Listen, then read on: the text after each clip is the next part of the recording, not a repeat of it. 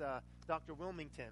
Uh, if you if you if you want the the, the my favorite um, um, commentary, it's Willmington's Guide to the Bible, and uh, he says in that that um, uh, the fourth greatest day of history uh, was the birth of Jesus Christ.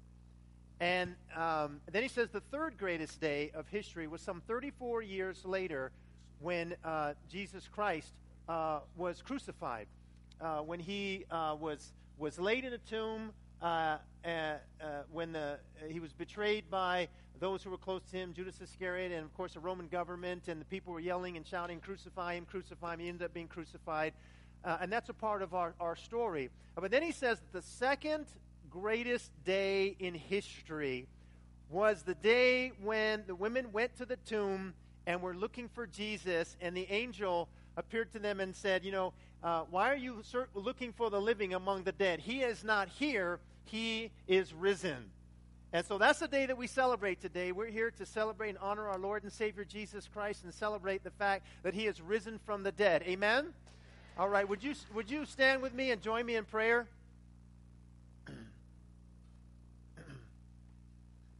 Amen. You can grab, grab uh, the, the hand of somebody uh, next to you. Father God, in the name of Jesus, thank you for what you've already done in this place. Thank you for your word.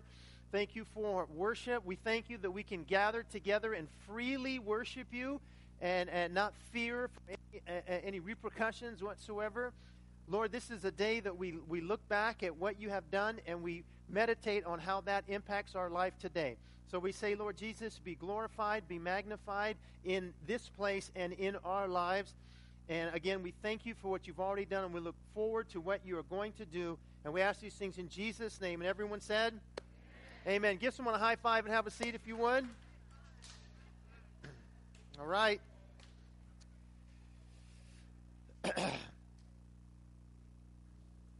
So Christianity has affected the last 2,000 years, uh, uh, for sure, historically and politically, and in every kind of aspect of society. Uh, everything from uh, rich folks to poor folks, uh, from peasants to kings, and from small little tribes to uh, mighty nations. Christianity has spread across the globe into tribal groups all over the world and people groups all over the world. Multiplied billions of people have experienced the life giving uh, healing and forgiveness and freedom offered uh, in God because of what Jesus Christ has done, Him rising from the dead. Spurgeon said this He says, Our religion is not based upon opinions, but upon facts. We hear persons sometimes saying, Those are your views, and these are ours. Whatever your views may be, it is a small matter. What are the facts of the case? And that's a thing that when I talk to other people sometime and they say, Well, I don't need to have any kind of evidence for believing what I believe. I just have this, I just know that it's right. Well, how do you know that? Because I feel it. You know, if you're going to base your belief system totally on feelings, you know, feelings change uh, from one season to the next. You wake up and it's windy and stormy and you don't feel like going to work, so but you go anyway, right? Because there's four or five people standing behind you waiting for your job, right? I mean, you can't base your life on feelings, and yet we'll base our belief completely on feelings. Now, God gave us feelings. That's not a bad thing. But if I'm only believing because of what I feel, then there's no difference between this religion or that religion or this uh, uh, belief system or that belief system. You know, uh, there's, there's, there's no difference there. And so it's got to go, Spurgeon says, beyond just feeling, but what are the facts? See, we can analyze any religious system based on what their founders believed and what the facts are. And so, Sir Lionel Luckhoo, who uh, is listed in the Guinness Book of World Records as the world's most successful uh, attorney and advocate. Uh, he won 245 consecutive uh, murder trials, uh, defended them, and he was known as the Perry Mason. For those of you who've been around for a while, uh, how many of you know who Perry Mason is? All right. Uh, how many have no clue? Yeah, all the young people over there. you got me on there. Is he like a rap star from Cleveland or something? You know? Perry Mason? Yeah, I think I heard. No. All right. Anyway, the older folks will tra- give you the definition of Perry Mason later. But he was known as the Perry Mason of the Caribbean. Uh, he was highly uh, a respected high commissioner in London. both Guyana and Barbados a candidate for prime minister, and he was a skeptic. Though he grew up in church, he did not believe in Jesus Christ. He believed there were too many things that did not add up until he began to really uh, get challenged in this area and begin to research it. And here's what he said he put that brilliant legal mind to work, uh, Sir Lionel Luckhoo did, and said, I say unequivocally that the evidence of the resurrection of Jesus is so overwhelming that it compels acceptance by proof which leaves absolutely no room for doubt. And he wrote some books, booklets and pamphlets, one of them called The Question Answered Did Jesus Rise from the Dead? And another one was called Dear Atheist, and another one was God is Love. Okay, the evidence of the resurrection is so compelling that Harvard Law professor Simon Greenleaf, uh, who is responsible for much of the current uh, uh, uh jurisprudence that we have today, uh, said that in any cross examine of the scriptural eyewitness testimonies of Christ's resurrection, that it will result in this an undoubting conviction of their integrity, ability, and truth. And if that's not enough, there are people who write uh, at length regarding the resurrection of Jesus. Uh, you might be familiar with Lee Strobel and his different books. One of his booklets is called uh, "The Case for the Resurrection."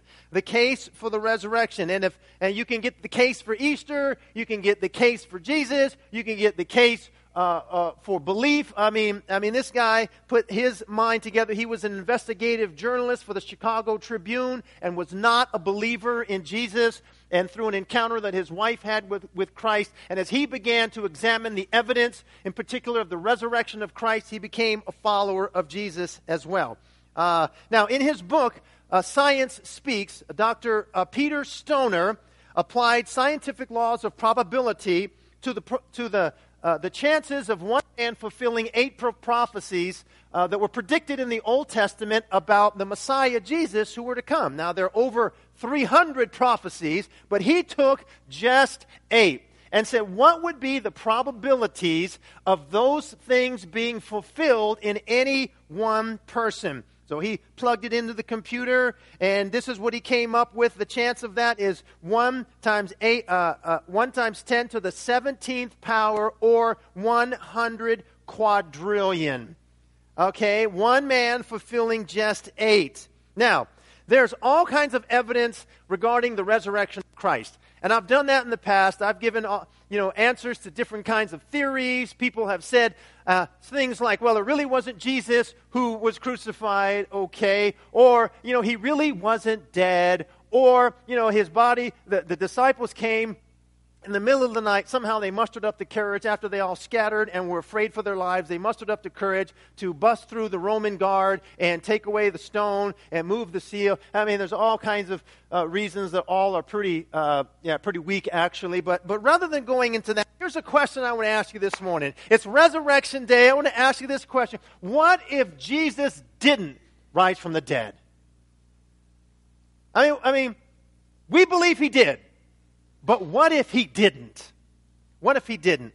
Now, Paul the Apostle gives a declaration of this. Paul explains uh, how everything we believe in hinges on the resurrection of Jesus and the tomb being empty. By the way, the tomb is still empty.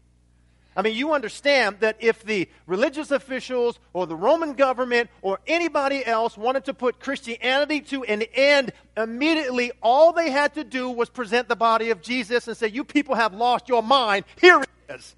He's still dead and he's still in the tomb. That's all they had to do, but they could not produce the body. We know what happened. But what if he didn't rise from the dead? 1 Corinthians chapter 15 verse 1 through 4 Paul addresses this. Let me give you a little bit of backdrop. The Corinthian church believes that Jesus rose from the dead. They believe that. They just are having doubts about whether or not they will have a resurrected body. Because the Greek thought in these days were that to have any kind of material physical body was, was substandard. They wanted to be spiritual, 100%. And the idea of a resurrected body didn't sit well with them. Uh, they thought if you have any kind of material body, you will be less than. And the Bible speaks about a resurrection that will take place and a glorified body that we will receive. But they were doubting that. They didn't doubt the resurrection of Jesus. I mean, because that was proof. They were doubting their own resurrection. So Paul addresses that, and in that, he explains what if Jesus didn't rise from the dead. So, verse 1 says, Now let me remind you, since it seems to have escaped you, that's kind of a nice way to put it. Let me remind you, because y'all forgot already, okay, seems to have escaped you brethren of the gospel, the glad tidings of salvation, which I proclaim to you, which you welcome and accepted, and upon, your, uh, and upon which your faith rests, and by which you are saved, if you hold fast and keep firm what I preach to you, unless you believed at first without effect for all, uh, and all for nothing. For I passed it on to you, first of all, what I also had received that Christ the Messiah, the Anointed One, died for our sins in accordance with what the Scriptures foretold, that he was buried, that he arose on the third day as the Scriptures foretold. So Paul's reminding them, saying, Listen, remember the gospel. This is the gospel message. This is the good news, the message of salvation. And he explains what it is. First of all, the, the Corinthian church received the gospel. And that's what needs to happen. Uh, the message of the gospel must first be believed and embraced, welcomed, accepted, and received. Uh, Pete was giving his testimony, which is just a story of his life, of how at one point he rejected the message. And maybe he wasn't a stone cold atheist, but for him, he just didn't see maybe where Jesus fit in his life. And so he rejected the gospel message. And then there were a series of events that happened in his life where he began to think, you know, God, maybe you're up there. And, and God, if you're up there, I know you can do something to help me. And that was a process. But there came a point where he had to what? He had to receive the gospel. You know, it, the gospel is something that you have to embrace. A lot of people can intellectually describe the gospel, but it's not in their heart. And this is my one of my biggest fears is that people could tell you about the gospel, they could tell you that Jesus rose from the dead, they could give you even historical evidence about it because it's in their brain but it's not in their heart. Someone said that a lot of people are going to miss heaven by 18 inches. That's the distance, the average distance between someone's head, their brain, and their heart. Okay? It has to be received. Paul the Apostle thanked the church at Thessalonica for doing such. He says, For this reason, we also thank God without ceasing, because when you, what? Receive the word of God, which you heard from us, you welcome it welcomed it as not the word of men, but uh, as it is the truth of the word of God, which also effectively works in you who believe. And so, the Corinthians first receive the gospel message. What is the gospel? That Jesus died sins in accordance with what the scriptures say. On the cross, Jesus became, as it were, the enemy of God. Okay, the full measure of the wrath of God was poured out on Jesus. God is holy. Sin cannot be in his presence. You cannot waltz into heaven and think you can find a back door, sneak in underneath, dig your way in, uh, convince the angel or whomever is at the gate that maybe you should let you in because you're a nice person, and maybe you are. It depends on who you compare yourself to. It does. We tend to grade ourselves a lot higher than we really are. And so all of the sin, all of my sin in word and in thought and in deed my entire life from the time that I was at the age of accountability, which is about 27. No, I'm just kidding. It's more like 13 or 14. I like to forget some of those early days. I know uh, 25 did not happen for me, okay? Uh, listen, all of that, I stand guilty before God. And, and there's no trial. I don't get an appeal. I know it. God knows it because He knows everything about everyone, everything I've ever said, thought, or done that violates the Big Ten, the Big Ten Commandments, willingly. Sometimes I've broken them all at the same time. I can't. I don't even know how many times I've broken His law willingly. All of that, not just for me, but for the world, was poured out on Jesus. The full measure, the full cup of the wrath of God. He died for our sins. And it says in accordance to the scriptures, because this was predicted. In the Old Testament, in the book of Isaiah, Isaiah speaks about this coming Messiah who would come. and it speaks about the suffering and the pain that he would go through. And then it speaks about him living. It says that Isaiah 53 3. He is despised and rejected by men, a man of sorrows and acquainted with grief. And we hid, as it were, our faces from him. He was despised, and we did not esteem him. Surely he has borne our griefs and carried our sorrows, yet we esteemed him stricken, smitten by God, and afflicted. But he was wounded for our transgressions, he was bruised for our iniquities.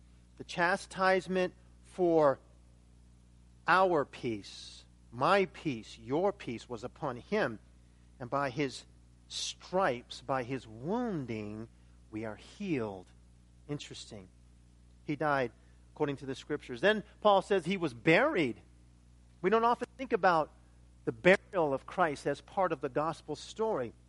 But here's what the burial of Christ proves us it, it proves to us that he really died because you don't bury someone who didn't die. Death was confirmed even on the cross as the soldier took that lance and right through the rib cage into the pericardium sac of the heart, and out came what? Blood and water, signifying that Jesus had indeed died. Okay? So his burial is important because it also fulfilled what the scripture said. Isaiah 53 9. And they made his grave with the wicked, but with the rich at his death. Well, it turns out that Jesus was buried in the tomb of a rich man, like the scripture says. So the burial of Jesus is as important as the death of Jesus. But wait, it says he was raised on the third day, Paul the Apostle says. He died, he was buried, and he rose on the third day. And that's what we celebrate today the resurrection of Jesus on the third day. Can you say amen? Amen. amen. Just every once in a while, you just got to just ask for one, so please don't don't be alarmed. You just got to ask. I can feel it bl- uh, bubbling up within you. 1 Corinthians 15:12 says this. So Paul now addressing the fact that some of these Corinthians don't believe in a resurrection. But tell me this, since we preach that Christ rose from the dead, why are some of you saying that there w- will be no resurrection of the dead? For if there's no resurrection of the dead, and here's where he explains, then Christ has not been raised either. And if Christ has not been raised, then our preaching is useless, and your faith is useless. And we apostles would be lying about God, for we have said God raised Christ from the grave. But that can't be true if there's no resurrection of the dead. Verse 16, and if there's no resurrection of the dead, then Christ has not been raised. And if Christ has not been raised, then your faith is useless, and you are still guilty of your sins. In that case, verse 18 says, All who have died believing in Christ are lost. And if our hope in Christ is only for this life, we are more uh, to be pitied than anyone in the world. So if Jesus had not risen from the dead, Paul the Apostle says, here's a few things, here's seven things you need to consider. All right, first of all, Christ has not been raised. If Christ has not been raised, why are we here today?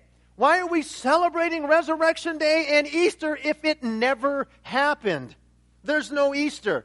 Death defeats Jesus Christ. The grave wins. Hell and Satan and ultimate destruction overtakes God and wins if Christ has not been raised.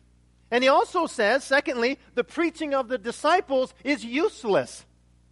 Okay? We, we take the Word of God very seriously and we, we exalt God's Word. And Paul says if Christ didn't raise from the dead, it's useless. And that word expresses uh, hollowness uh, of something, uh, hollowness, uh, the, the absence of that which otherwise might be possessed.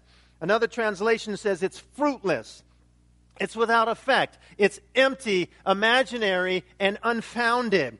If the preaching of the disciples is useless, then you might as well take your New Testament and toss it. Because it speaks of Jesus Christ, his life, his death, his resurrection, and gives instructions on how to live a holy life. And if the first part didn't happen, or uh, if Christ didn't raise from the dead, then the rest of the, the book of the Acts and the letters to the uh, Corinthians, none of that matters. And he said, faith is useless. It's devoid of truth. It's fruitless, without effect, empty, imaginary. It's unfounded. The Bible says the just shall live by faith. Well, if Christ didn't raise from the dead, then the just don't live by faith. Hebrews chapter 11 gives us a, a, a snapshot of, of, of these amazing things that these amazing people did, and it says that they did it by faith. And yet, if there is no resurrected Jesus, then these exploits are of no value. And he goes on and says that the apostles are lying about God. Think about that. Peter, James, John, Matthew, liars, Paul says including himself. Liars. They're, they're, they're telling people something happened when, they, when it didn't happen. And he says, if that's the case, they're all liars. Christ has not been raised. Your faith is useless. And then it gets even deeper than that because he says, You are still guilty of your sins. You're not forgiven of everything you've ever said or you've ever done or you've ever thought. If Christ has not raised from the dead, you're, you, you are guilty before God. You are, and so am I. And there's no way out. There's no way to get to Him. There's nothing beyond this life. So John says in 1 John 2:12, "I'm writing to you, little children, because your sins have been forgiven uh, for uh, forgiven you for His name's sake." Nope, not if Jesus didn't rise from the dead. Hebrews 10:22 says, "Let us draw near with a, a true heart in full assurance of faith, having our hearts sprinkled from an evil conscience, that our and our bodies washed with pure water." Not if Jesus didn't rise from the dead. Uh, if we're still guilty of our sins, then we're still under the control of sin. Paul in Romans says, to the church in Rome, sin will not be your master. And here's the thing about sin. Before I was a follower of Jesus, before my eyes were opened up, I didn't, I mean, I knew certain things were right or wrong, but it didn't affect me to do them or not do them. It's like I really didn't care. I didn't really have much of a conviction. I had a conviction about things that were against the law. And that conviction was, I don't want to do no time ever. Okay, but beyond that, there's a whole host of things that didn't bother me at all. Not at all.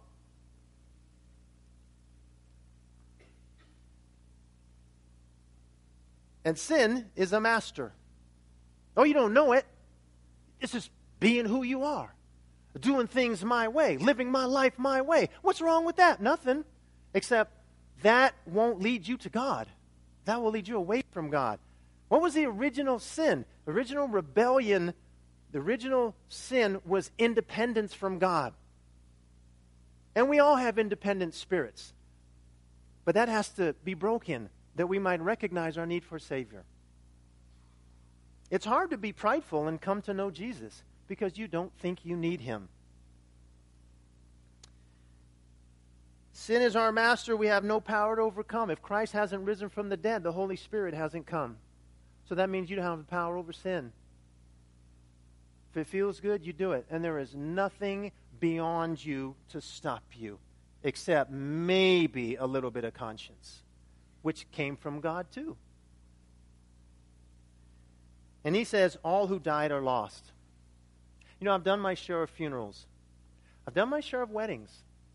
There was a couple of weddings that I've done that I've thought, you know what, I wish I could have a do over on that. No one here, of course. No one here. Just, just like, I don't know, man. I kind of like, I don't know if I, yeah. But you know what? I've, I've, I've never done a bad funeral. And you know why? Because when death happens, nobody cares about ESPN. Nobody cares about the playoffs. Nobody cares about Facebook or Twitter or blogs or no, no. Nobody cares about that appointment it doesn't matter anymore. Death has a way of bringing us all to a place of stopping because technology speeds everything up. Death brings everything back to reality. Because not even technology can save us. That's what the scientists believe. It can't. And we have to stop and think. And we have to think about when that day comes for us. What will be said of us? Where will we go when that day comes? I mean, everybody thinks about that. Nobody wants to talk about it. I talk about it all the time. It's kind of what I do, right? Kind of. And Paul says if Christ hasn't risen from the dead, then you know my words to families to saying they've gone on to a better place is a lie. To say that one day you'll see them again, it's a lie. That means Pete lied to you when he said one day that he will see his wife and his child, his unborn child. He'll see them in heaven. If Christ hasn't risen from the dead, no, he won't. There is no reason to believe that. And people always want to believe about a good place and a good God, and something great will happen when a tragedy happens. Everybody wants to believe that.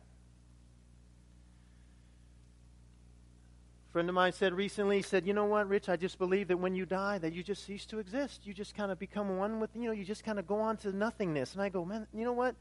How tragic is that? Like, if you've lived a tough life, if life has thrown you some curveballs and, and some change ups that, that have just really been hard, and then to think that you die and that's it, that's pretty sad. You know, there's really nothing to look. If there's nothing else besides this life, we might as well eat, drink, and be merry because tomorrow we die.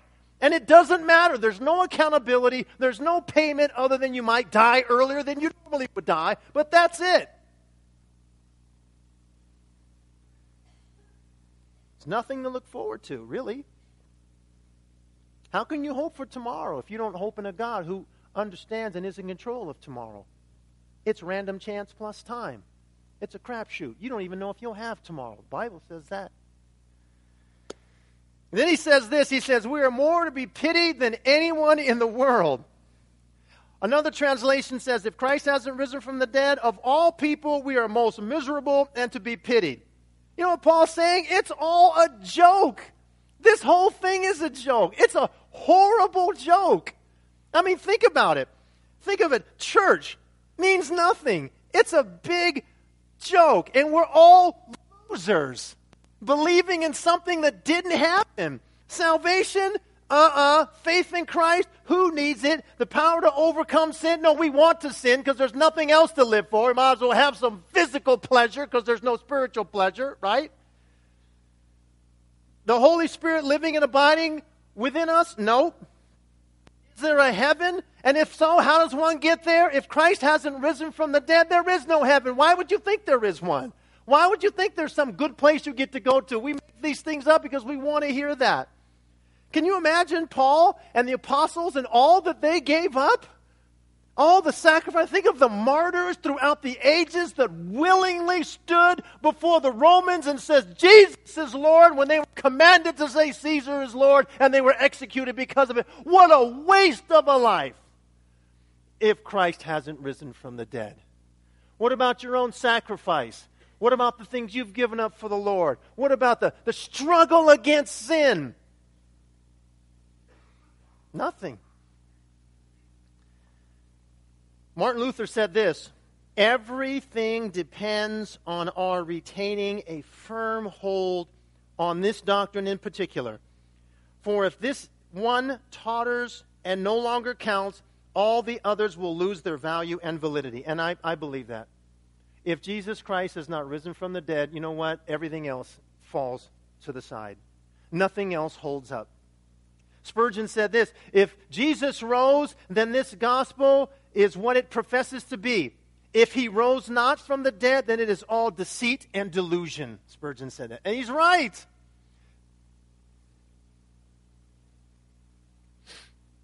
How y'all feeling right now? You should be feeling good because you know the answer. This is not a trick sermon. I wouldn't do that on Easter Sunday. Some other time I might. You know the answer. Paul the Apostle did too. He's just explaining that the fact of the resurrection is what everything else is based on. Everything else. And aren't you glad for the buts of the Bible? Aren't you glad? Paul the Apostle says, you know what? Your faith is useless if there's no resurrection. We apostles have been lying about God. You're still guilty of your sins. All who are died are lost. We're more to be pitied than men. But I could just, I, I don't know, I just see him pointing his finger. Like writing this down to the church at Corinth. Ah, ah, wait a minute, but Wait a minute, Paul, what do you say? But, but, but, but. Let me finish now. Don't be running off saying, I said there's no resurrection, but. Sorry, I didn't mean to yell at you. Wake some of y'all up. But, but. Verse 20, verse 20, he says, But the fact is that Christ the Messiah has been raised from the dead. That, that, I'm, I'm, I'm sorry if you were hoping for a different ending. That's it. That's it.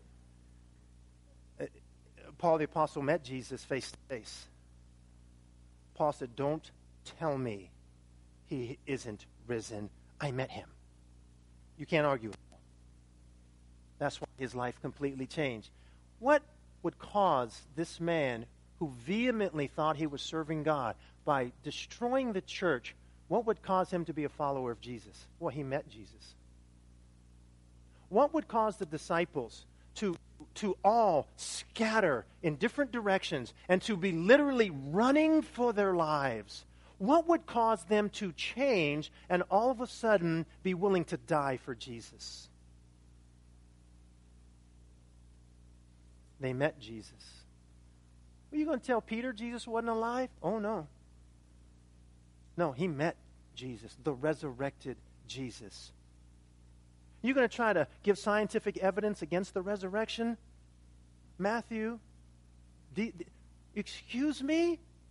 Thomas? Doubting Thomas? What made doubting Thomas, who said, Unless I see the holes in his hands and put my finger in that and the hole in his side, he said, Oh, no, y'all are crazy. He didn't rise from the dead. And unless I see it, I won't believe it.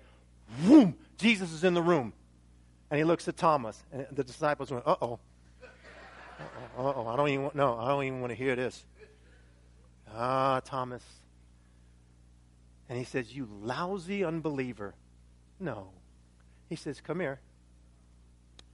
Put your hand in my side, in my holes in my put and Thomas knelt down and said, My Lord and my God. What would cause him to go to India and die a martyr's death if it was a lie? All of these men, with the exception of John, died martyrs' deaths. Peter crucified upside down because he didn't consider himself worthy to even die the same way. What would cause that? Don't you think if it was a lie, somebody would would have said, "Time out, man. It's all a lie. We made it up. Really? Ooh, no, don't kill me." No. To a man, to their death and beyond. They believed because they had seen the resurrected Jesus. Joseph, make your way out. Worship team. Dr. George Sweeting tells of an incident in the early 1920s when communist leader Nikolai Bukharin, uh, was sent from Moscow to Kiev to address an anti God rally, but he was the only one who was anti God. And for an hour, he abused and he ridiculed the Christian faith until it seemed that the whole structure was broken down. Then they asked if anybody wanted to speak. There was an Orthodox church priest who rose and asked to speak, and he turned and faced the people and gave a greeting that was a traditional greeting amongst the church people at that time. And he shouted out, He is risen! And instantly, the assembly rose to its feet, and the reply came back loud and clear He is risen indeed. He is risen! He is risen indeed. He is risen. He is risen indeed. The resurrection of Jesus. Amen.